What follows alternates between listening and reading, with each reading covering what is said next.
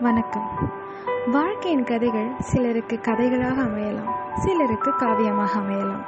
எனக்கு கவிதையாக அமைந்தது. ஆ என்றால் அம்மா என்று தொடங்கிய என் மொழியின் பயணம். பின் தாழ்ந்து கற்ற மொழி தமிழ். அதில் என் உணர்வுகளால் எழுதப்பட்டவை இக்கவிதைகள் நான் கம்பன் நக்கீரர் என்ற அந்த கால பெரும் புலவியும் அல்ல கவி பேரரசு வைரமுத்து ஐயா மற்றும் வாலி ஐயா போன்ற இக்கால கவி பேரரசியும் அல்ல.